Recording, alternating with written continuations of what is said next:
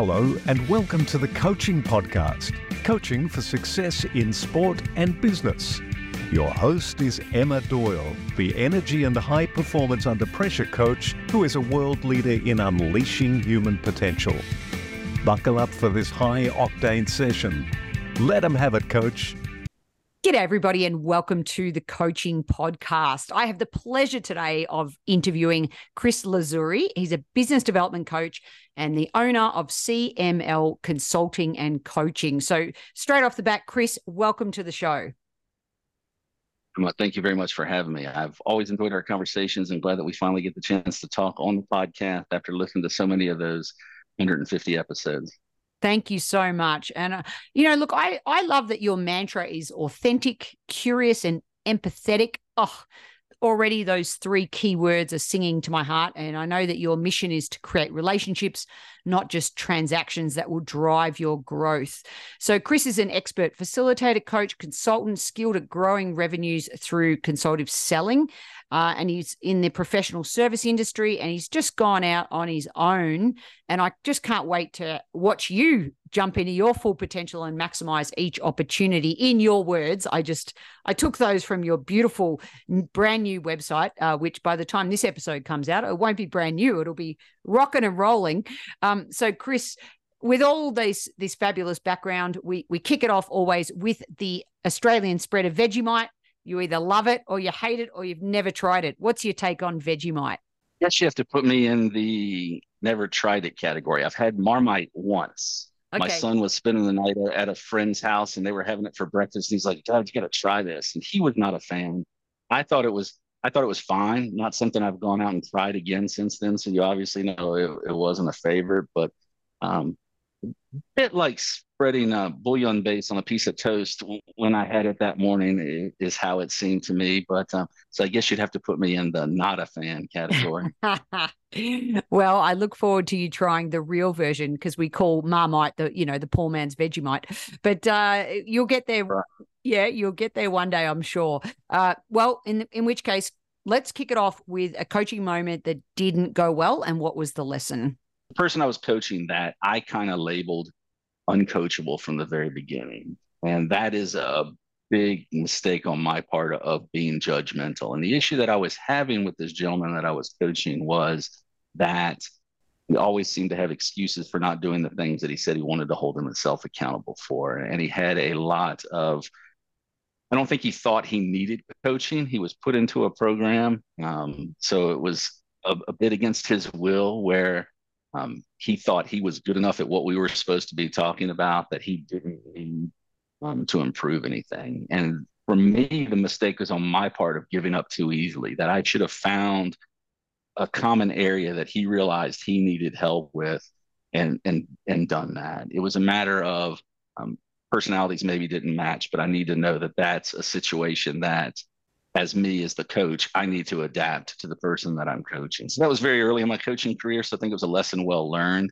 that it gives me the ability to not allow excuses to get in the way of finding a better way to, to reach somebody or coach them in a different way than maybe I would have without that experience. And I think excuses as well, they're just uh, surface level structure for what's really going on underneath. And you know, as you said, when we stay curious as coaches and drop our assumptions, we're like, oh God, I got to coach that person again. They probably haven't done what they said they were going to do. And can you believe that they're not motivated to do this? And all, all the things that potentially go even against your grain of what, you know, when you say you're going to do something, you do it, right? And right. yeah, I, I love the fact that it's a daily practice Ah, that's why I love the word practice as well. I love the fact that we, as coaches, have to practice curiosity and dropping judgment and not giving up too early. And I love my, my other favorite thing about what you said, Chris, was finding a common ground. I think we need to do that globally right now. How do we find common ground when someone's here and someone's here? Just find something in common as a starting point. What are your thoughts on that? Even if there's disagreement, there's got to be a way to have a civil conversation when you're talking about the global uh, issues and those things. That if you can't find a um, you know some values that you both hold dear that you can can reach common ground on then it, it makes it impossible to have a relationship nor does it, it make it possible to reach any type of, of middle road when it comes to a decision it's you're so entrenched in being right that you're not worried about what the, the solution should be or what um, could be done for the betterment of all. On that note i was listening to a fantastic uh like YouTube clip Ed Mylett about this thing around problems as you know you just heard it come up in what you just said there around what we do is we fixate on the problem. Like 90% of the time we're fixating on one problem or one excuse going back to your story. And instead of you know maybe the problem's 10% of what's happening and, and focusing our energy on 90% on on the solution of what we can do or what's within our control to solve the problem. So I'll put that episode in the show notes because I really got a lot out of that uh, on my run this morning. so, uh, you know, because there's there's energy in emotion, isn't there? And you know, where we choose to put that energy really is is something that is within our conscious awareness once we raise our level of consciousness rather than just focusing on on the issues so so on on a brighter note, what about on the flip side, mate? Can you give us a coaching moment that went well and what was the lesson? For me, the best coaching moments are when somebody comes to the realization that they thought of something in a way they wouldn't have otherwise. So a specific instance that comes to mind is somebody was going through a career transition. I was helping coach them through the interview process and what they were doing, things to anticipate. Um, making a significant change after 10 or 11 years at the same organization, it was time for them to, to be somewhere else. So having them say, you know, I would have never thought of it that way before our conversations. Before we were working together, I would have never thought that. But the goal as a successful coach, in my opinion, is that we're getting our clients to grow and think outside of a way they would have traditionally. So, are we allowing them to stay true to their values and influence their decision with their perspective without putting our perspective on them as coaches and being remain a outside part of that process, but getting them to think about things they wouldn't have considered otherwise for that highest, you know, possible reach of their potential and, and the best possible outcome for the situation that you're coaching on. All right. And how do you do that?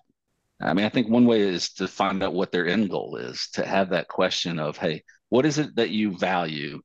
How are you aligning with what you're trying to accomplish with that value?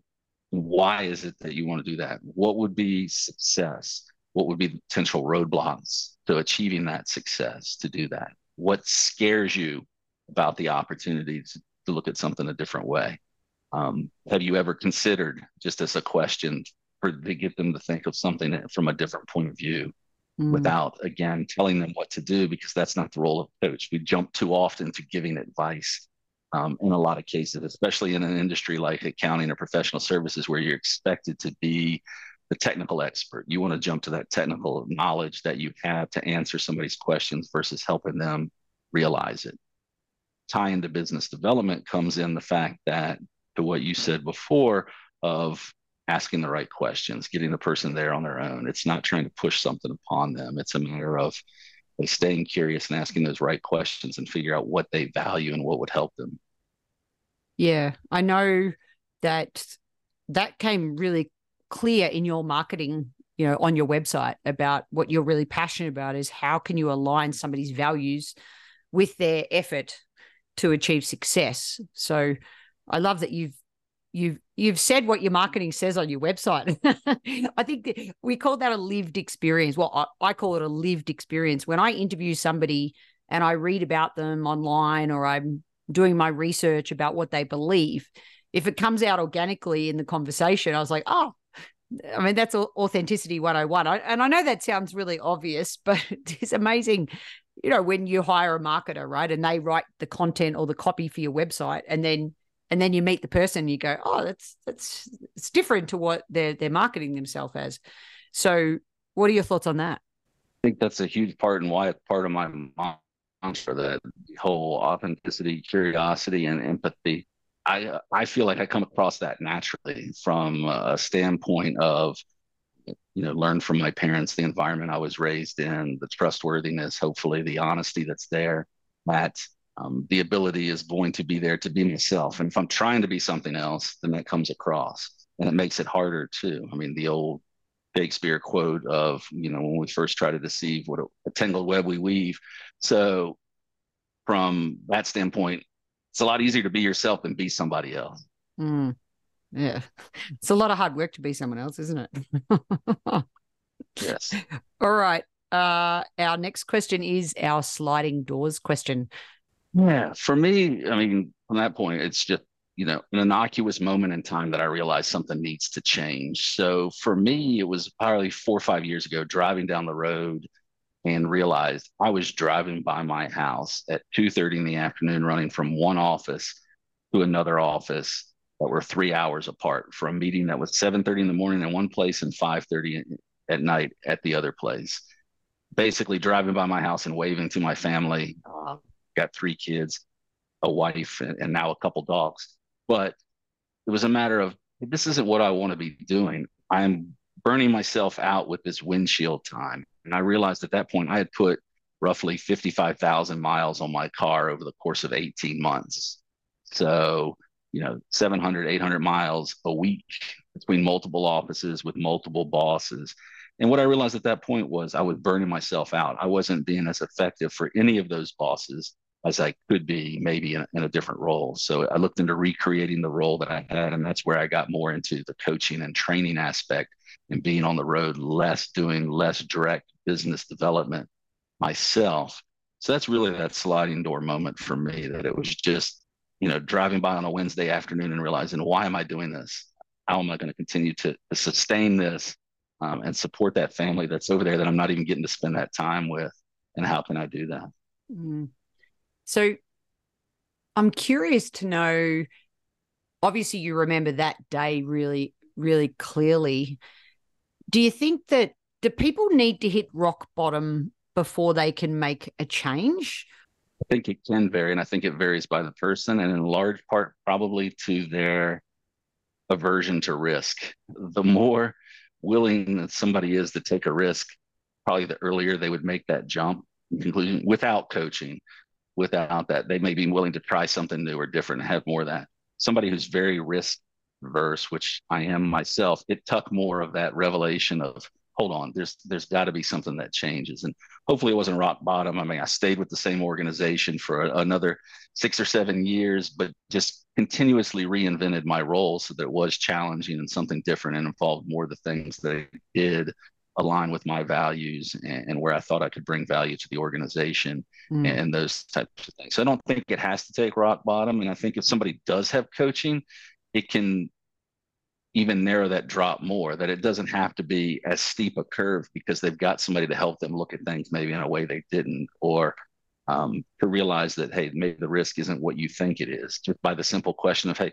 what's the worst that could happen if this doesn't go right? And you get the person thinking about it, like, well, the worst that could happen is I find another job, or or whatever the case is. It it doesn't have to be as bad as that person has in their mind without talking to somebody else about it. Yeah, and one thing that, and maybe this is a, a baby boomer parenting, you know, being the daughter of some some baby boomers myself, that I remember my dad saying, "Don't quit your job until you got another job." Think sometimes, yeah. too many times we, you know, like I like what you said about you you reinvented your role within like that one particular company during that time. So there are other ways out there, and uh, obviously you're singing to my philosophy in that people don't need to hit rock bottom for them to make a change. They, if you if you are experiencing a little bit of like, is there something more, or am I on the right track? Get yourself a coach. Have a couple of sessions with a coach, and explore that and identify that, so that then you can make it a change, whether it's significant, big, little, small, doesn't matter. Uh, but I really agree that that's an important step, and I think you know, I have a coach for for good reason. Keep me on track too, because I definitely don't want to hit rock bottom. All right. Our guiding question in one to a maximum of three words, what do you think makes a great coach? I think have spoiled it so early in our conversation when you mentioned the mantra that I, but and I'll keep it in, in tennis terms uh, of ACE. So authenticity, curiosity, and empathy, I think, make a fantastic coach. Um, those are three characteristics that have a lot of other parts to them, but I think those three words would be what I say make a successful coach: is that authenticity, the curiosity, and empathy. I love that you that you've used a little acronym there ace. I'm never going to forget that. You've just you've just aced the answer even though i revealed it in your mantra doing my background check. All right um can you explore each one now? What does it mean to you to be authentic? To me to be authentic is you stay true to yourself as i said what somebody sees and what they hear from you is the same way that you act that they can and I think the most important part of authenticity is the person knows what to expect. I'm not coming into the office place. I'm not coming into a coaching conversation. I'm not coming into a relationship. And you never know what I'm going to be like. Hopefully, you know that I've taken an approach that is true to myself. Again, that honesty, that trustworthiness, that I can become an, an advisor is making that happen, that you understand that what you get on Monday is what you're going to get on Wednesday, with maybe different energy levels or, or things that, that come in, but it's not going to be completely different. And to know what you're walking into. Yeah, curiosity goes back to, to my childhood.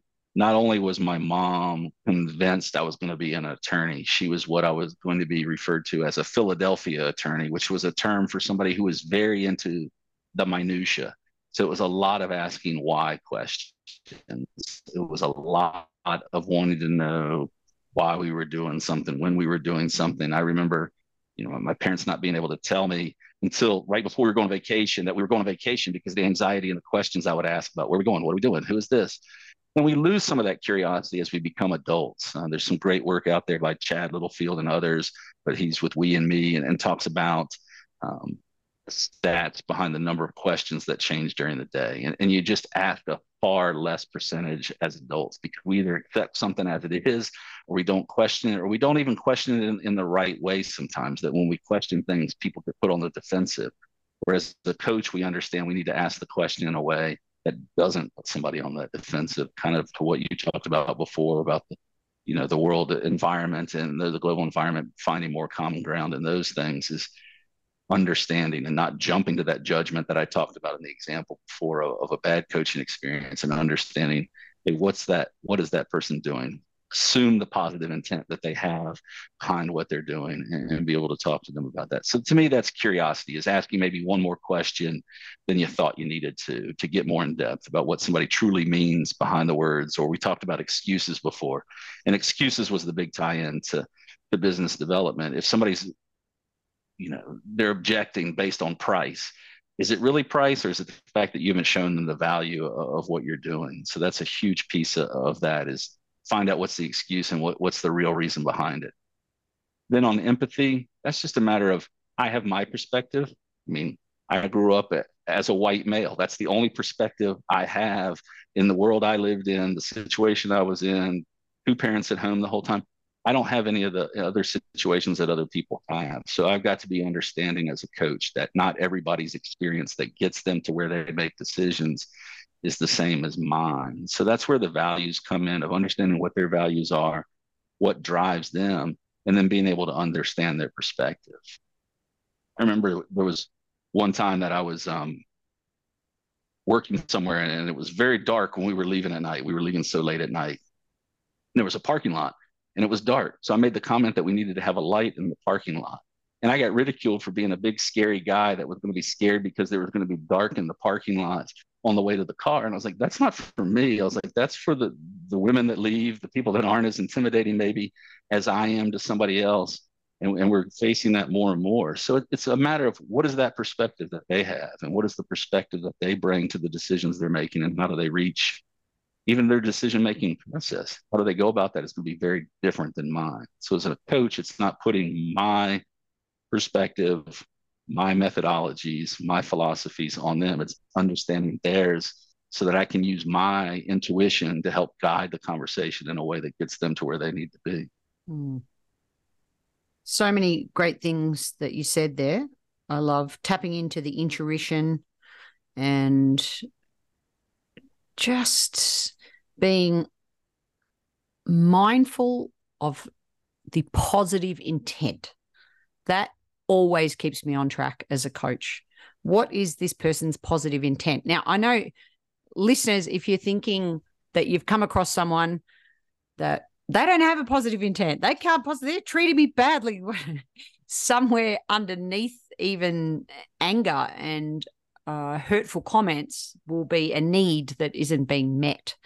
So when you're saying, okay, well, they're just not meeting that need because they care so much about their child, for example, in, in a sporting context, there will be a positive intent even behind poor behavior. I'm not excusing poor behavior, but it is a great it's a great reminder for us to have empathy. Where are they coming from?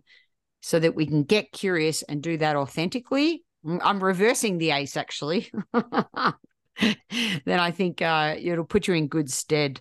All right. What about uh, our final question is where we ask you to ask us a question. So, what sparks Chris's curiosity? If I'm talking to another coach, the question that I always want to ask is what is it that you've learned the most about yourself from coaching? Because one thing, hopefully, you'll learn about me is that I tend to take a lot in. I, I tend to think of myself as very observant um, probably more reserved as far as watching, observing the introverted part of, of me that that takes in a lot of data before making a decision and being analytical. So part of that is me understanding what motivates other coaches and what finds them better so that I can compile that information and go, okay, what could I learn from, from what they taught themselves or they learned in this process as well? I'm going to go ahead and share my insights on that question. I think the biggest thing I learned about myself was how much I filled this empty space with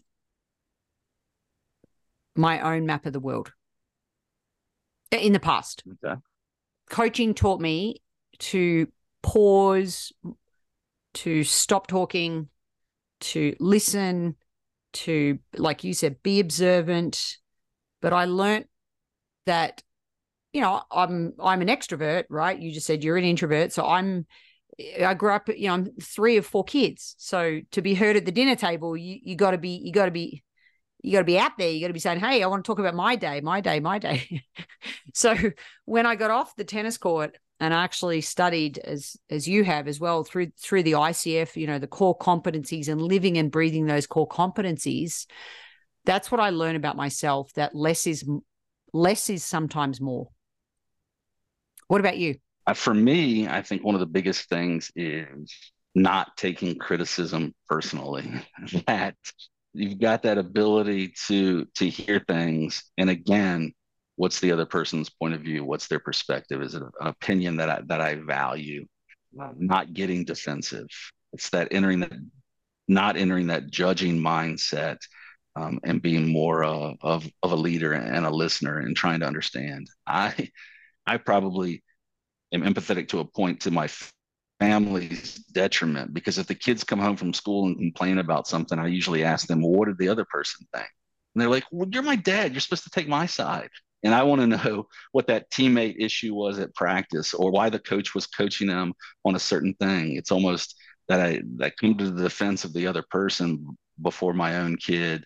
Um, in, in some cases, so I have to be careful of that. So uh, I've tried to be tried to be that as well. That again, and then the other biggest piece is not jumping to give advice. It's more a matter of listening and trying to understand the whole situation before I actually give advice or coach somebody. And that's a big difference between mentorship, coaching, and, and even managing what is needed. What is that level of directness in, in what you're trying to accomplish with something? So coaching is much more indirect than somebody who needs something done tomorrow from a, a, management standpoint or a mentor that is showing somebody how they did it so the person can follow in their footsteps whereas a coach is trying to help that person find their own path you know, I was mentoring someone this morning on this exact topic. He said to me, Emma, how do I not take things, you know, criticism personally? Literally, that's what we worked on this morning. And one of the things that we started with was how do we raise our conscious awareness to not jump straight away and be defensive and blame and justify certain behaviors. And then we worked through a bunch of what we call disarming questions. So we were brainstorming what questions, curious questions to stay curious, could he ask to help identify their pain and where they were really coming from. And that was this morning's coaching session. So I think it's, I think everybody struggles with that. And having a step by step process, which he created, of course, through the coaching process, which in the end was um, listen, validate, and share, was what he came up with to help him in the moment not jump in the not jump in the space and get defensive. So thank you for sharing that. I think it's so so interesting. And where I want to go next with your background is and, and you sort of touched on it just now is what about somebody who, who you know it's a performance management. I mean do 360s even like are they do they even still happen? Because i mean once a year sounds pretty stupid to have a a performance management session. So what my question is in a roundabout way is i'm asking you if you've got somebody who's underperforming and you have a meeting with them let's pretend it's more frequently than a 360 if, if you agree with that uh, number one how do you go about having that conversation? What hat are you wearing to bring out to improve this person's performance again i think authenticity plays in here because they have to know that you're having this conversation with their best interest in mind you're not having the conversation to turn it into uh, attack or whatever the case is. So I think there, and a model that I've used and, and seen other places is, you know, you explain the situation, what their behavior was, and how it impacted you. So if you use that SBI model of, hey, here's the situation, you're very specific. You're not bringing up a laundry list of items that they have a problem with. You're talking about one specific thing. So you you're a specific situation and the behavior that they had hey i walked into that room and you ignored me or i walked into that room and, and you didn't introduce me to the client whatever the case is what, what was their behavior and then how did it impact you or the person that you're talking to them on behalf of because there's sometimes where there's not going to be a direct relationship from a from a hierarchy standpoint or who's having that conversation um, to your point about it's got to happen more frequently so that it's fresh in their mind and that's why you've got to be specific about what you're talking about i think those 360s and the once a year annual review at a corporate level has had to adapt as people in today's work environment. And you're talking multi generations that are more used to immediate gratification, more used to immediate feedback. So you can't wait for a year or six months to have that conversation. It's got to be um, when something happens, or it should be more frequently than that, whether it be benchmarks, um, certain scheduled times. And the conversations can be much more informal than they were previously under a 360 or a um, once a year review type situation where it's, hey, here's the situation, here's what I've done, um, here's how it made me feel, and then go from there and have that. So I think that can be a way the person doesn't feel attacked, how it impacted you, and then talk through it ask their opinions. Uh, they might have a very different situation or like, I didn't realize I did that, or I did that because and have a justification. But if you can talk through it, I, I think that's much more impactful than than than the 360 review. Because even with those, you worry about there's retaliation factor. How who are you getting feedback from? Are you asking for feedback from somebody who really has something to do? What do they remember from nine months ago when something happened and you're asking them for feedback? on a person and how specific can they be so um, that's how i would handle that conversation is much more frequently less formal but follow that model of hey here here's a specific situation mm. situation impact talk was that it the did i get the summary right sit situation behavior impact oh so the situation that was in behavior that that was happened and then the impact that it had um, Got it. Got it. Would, would, like would it a lot. Order. Like it a lot. Beautiful. All right. So, what's your opinion on the impact of the hybrid environment? What are the biggest challenges of the next generation, and how can we improve things as a coach? And sorry, that's a three stacked question. From that standpoint, I think what you run into is an old school that was used to a certain way of things being done, which was face to face. But you're also dealing with a generation that's coming into the workforce now that because of the pandemic and and others, they are in an environment where maybe they spent a year or two of college virtually. They were used to that environment and they're used to getting their work done and doing those things. Um, however, I think where the biggest issue lies and the thing that they have into is training and the personalized relationships that happen when you're physically in an office. The ability to sit down hands on with somebody and walk through um, something technical, something that they need to do for their job.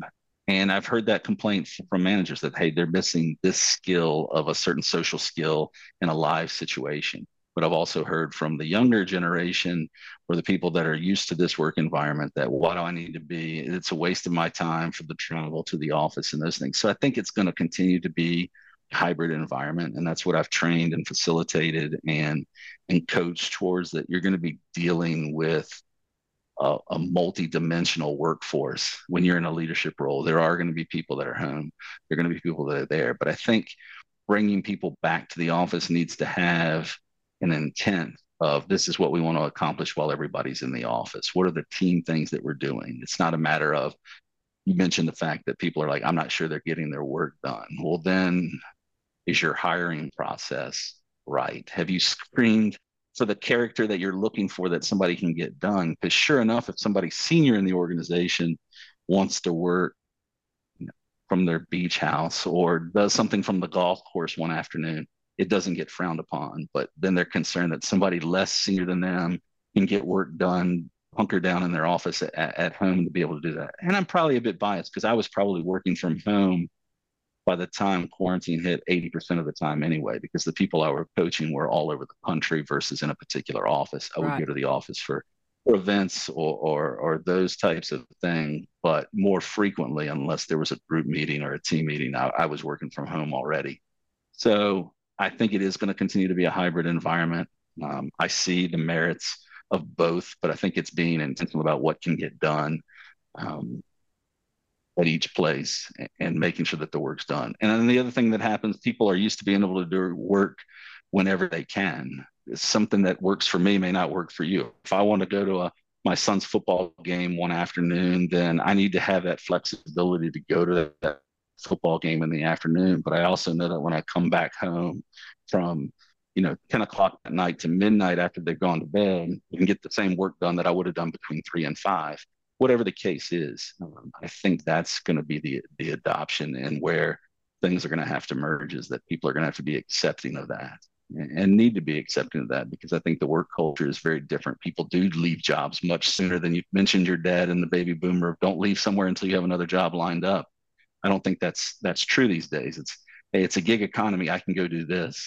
What you highlighted in that conversation is the reality of, of where we're at, and also the need again for coaches to be able to understand the multifaceted workplace and what people need. You can't really get that information unless you you wear wear a coaching hat and ask curious questions about what motivates somebody and when do they get their best work done and you know how do they how do they implement their boundaries and what's important to them which comes back to values. You know i know you're a big you're a big family man. So being able to have those values align with with your workplace i think it's got to be the way of the future. What are your thoughts on that? I think it needs to be for successful for successful companies to be able to do that and successful teams. People that lead teams have to understand strengths and weaknesses of their teams and what they do there to, to leverage that and what they're using people for because I think that's just the way of the future. Yep. Couldn't agree more. So, on that note, uh, let's finish with a final question. What is one tip out there for someone who wants to become a coach, but they're a technical expert? Like you've got this accounting technical expert side of you where you're used to giving people advice. All of a sudden, someone wants to become a coach and it's all about unlocking the learning within the person. So, what advice have you got for that person considering going down a, a coaching route? How do they navigate the balance between being a technical expert and learning how to be more curious and ask more questions?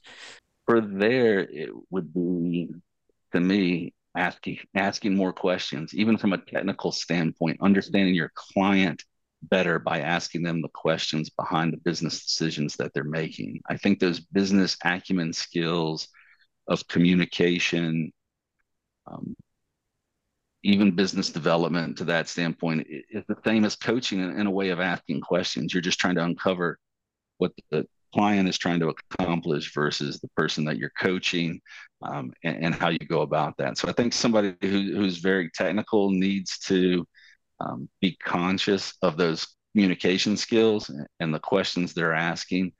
Um, it's a matter of, of, being able to find that balance between what keeps you happy. And again, it comes back to them. If the technical keeps them very happy, their approach may, may be very different. Again, it may be more of that of that mentor or even a, a leader role than it is a coaching role. But I think the coaching is so important for one retention uh, of your employees to understand where they're coming from and those things. And, and you can talk about it from a technical standpoint that i mean from a standpoint of if you can improve retention isn't it worthwhile to learn this skill so that you can keep the people you have instead of having to hire new people or having to retrain somebody every time to be able to do that? So you can appeal to their technical sense as well about there's a business reason behind being able to coach somebody and keep that person happy um, and be able to align what they're doing with what you're trying to accomplish as a firm versus, hey, I need this number of billable hours or I need this number uh, accomplished. Hey, let's talk about how we can do this and understand that people have different ways of getting there. Um, again, what do they value? What is it they're doing? When do they do their best work? Those questions that you already asked. So, in other words, are there is there strength in soft skills? No, without a doubt. I mean, you go back to the, what was it, study in the early 1900s from Carnegie Mellon and Harvard and Stanford that refers to the fact that 85% of success comes from the soft skills versus the technical skills. I mean, think of an environment like accounting um, and many other things. How fast is technology changing that's driving the technical side of what needs to be done, whether it be with a tax return or an audit process or just new data that's out there. Those things have to be retaught and researched and learned every year. But it's the if somebody comes into a, a job with the soft skills, and I refer to them more as business and acumen because again, soft implies that implies that they're not as important. That that's somebody you can teach the technical to because the technical is going to constantly be changing. It's the matter of if you've got those personnel personal skills that allow you to adapt and change. Emotional intelligence, the you talked about being able to adapt and know what's going to trigger you and those things. So when you talk about the last, you know, eight percent of a conversation and how you're going to get there without losing, knowing what your triggers are so that you don't have that happen is so important for somebody's sustained success. I think. Mm. Well, I have to say, I think you've aced this interview. with uh, with values aligning to where you want to go. Uh, everybody out there, let's hold back our judgment, kick our excuses to the curb. Let's not give up too early with new perspective and always be authentic, curious, and empathetic. Thank you so much, Chris, for being on the coaching podcast. I appreciate you having me. Sounds good. All right. Bye for now, everybody. Thanks for listening. The Coaching Podcast is sponsored by Transition Coach for Athletes, a global coaching, mentoring, and US college sporting scholarship placement service. The service helps athletes navigate the often challenging world of choosing your best college fit while maximizing sports performance. Visit www.transitioncoachforathletes.com. If you enjoyed this episode, please leave a rating review on your podcast listening device. And don't forget to tell a fellow coach about the show. The ball is in your court to take action and enjoy your coaching.